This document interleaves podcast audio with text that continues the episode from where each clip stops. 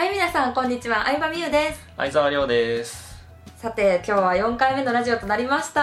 はい早くも4回目ですね、早くも4回目ですね。早速質問をいただいていますのでそれにお答えしていきたいと思います。はい。えー、質問はですね、えーとまあ、よく聞かれることでもあるんですけれども、えっと、私とりょうちゃん起業して変わったこと生活の変化について教えてくださいとのことでした。ありがとうございます。ありがとうございます。はいということなんですけれどもりょうちゃんどうでしょうか？一番変化したと思ったことは？まあ一番の変化って言ったらやっぱもう時間ですよね。うん確かにね。まあ会社員の時は毎朝ね7時とかに起きて、うん、まあ、準備して。私は5時台だったけどね。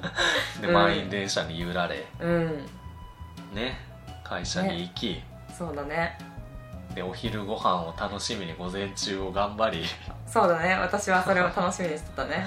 うん。でお昼終わったらまた定時まで頑張ると、うん、で場合によっては残業やらせたりとかね、接待多かったもんね、ね、僕は接待多かったんでね、うん、とか言ってたんでだからもうお酒ね別に好きじゃなかったんでだから今もうほとんど飲まなくなって、確かに、ね、2人で飲まないもんね。うん家でも飲まないし、うん、ね結構起業家さんとか先輩って強要してくる人いないもんねお酒は。いないね、うん、もう最初の最初の一杯ビールみたいなもんないから。ないね。ねいきなり。もう自由な人の集まりですから みんな好きなもんね選んで。っていう。結構飲まない人が多い、飲まない人多いね。だらだらと飲まない人が多いのかもしれない。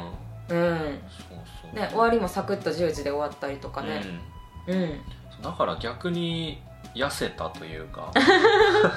ね痩せたもんね、うん。うん一番はなんか時間を自分でコントロールできるっていうのが大きいかもしれないですね。すね。だから、うん、こう自分の頑張った分が本当にお金とか他のことにも影響してくるから、うん、ね、自分で管理するっていうところが逆に難しいけどそれを楽しめる人には本当に起業はおすすめだなって私は思いますね、うん、うん、だからな会社員の時ってなんだなんか時間をはや潰そうじゃないないけどなんていうのかな、めっちゃわかります、はい、うん、っていう感じがあったけど、うん、今はもうなんかやりたいことだから、うんうんうんどんどん取り自主的に取り組もうとできるから仕事の進むスピードが全然違いますね。すごいよ。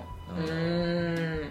だってブログの記事とかだって書こうと思ったら1日10とか書こうと思ったら書けるじゃないですか、ね、書こうと思ったら書ける。うん、うん、そうだからやりたいことだし、うん、どんどんどんどんなんか仕事が趣味じゃないけど、ね、そんな感じにね、ね。なってきてます、ね、結局自分でやりたいと思わないと、うん、ダメだなっていうのを、うん、まあ、メンターにも教わったりしてたんですけど、うん自分でやりたくてやってる人には勝てないんですよねどんな分野でもね、うん、サッカー大好きで1日10時間でも練習しちゃう人と、うん、親からサッカーしなさいって言われてやっちゃう人だったらもう絶対同じ時間練習してても自分からやる人には勝てないし、ね、結構勉強でも上位の人ほどさあの、親から勉強しろとか言われたことないってひょうひょうとしてすごい成績取ってた人とかいるじゃないですか、そうだからね自分の好きなものを見つけるっていう意味では副業から入って起業するっていうのは本当にうんいいパターンだったなっていうふうに思いますね。僕もね昔からサッカーやってて、埼玉に昔いたんですけど、うん、まあそこでめっちゃうまいやつがいたんですけどやっぱりもう練習終わってからも、うん、もう残ってやるのが当たり前というか。えーそれがでも別に努力と思ってなくて、うん、それを。楽しくてやってるから。まあそいつ結局ねプロになりましたけど。えー、すごいね。ああいうやつには勝てないなと勝てないよ本当に。だからやっぱ自分の好きな分野で勝負するっていうのは大事。そうそうそうそう。かなと思いますね。なんか結局はねなんかすごい話それちゃうんだけど、うん、自分と向き合うしかないなって思う,、うん、うん。うん、人生を豊かにする方法は。確かに。うんっていうのをね、うん、この前のあの本田健さんのねセミナーの話もしたけど、うん、そうそうそう。自分の好きなことで、うん、まあ、得意なことで、うん、で、まあ、需要があるっていう、ね、そうそうそうそう。そこをね見つけられるかっていう。ね、うん、そう生活の変化とか考え方の変化はこんな感じですかね、ちょっとこれについて語ると5分では話しきれないのでまたお金編とかこう毎日のね、日常とかいろんな場面で話していきたいなっていうふうに思います、そうですね。はい、はい、というわけでこんな感じでよかったでしょうか。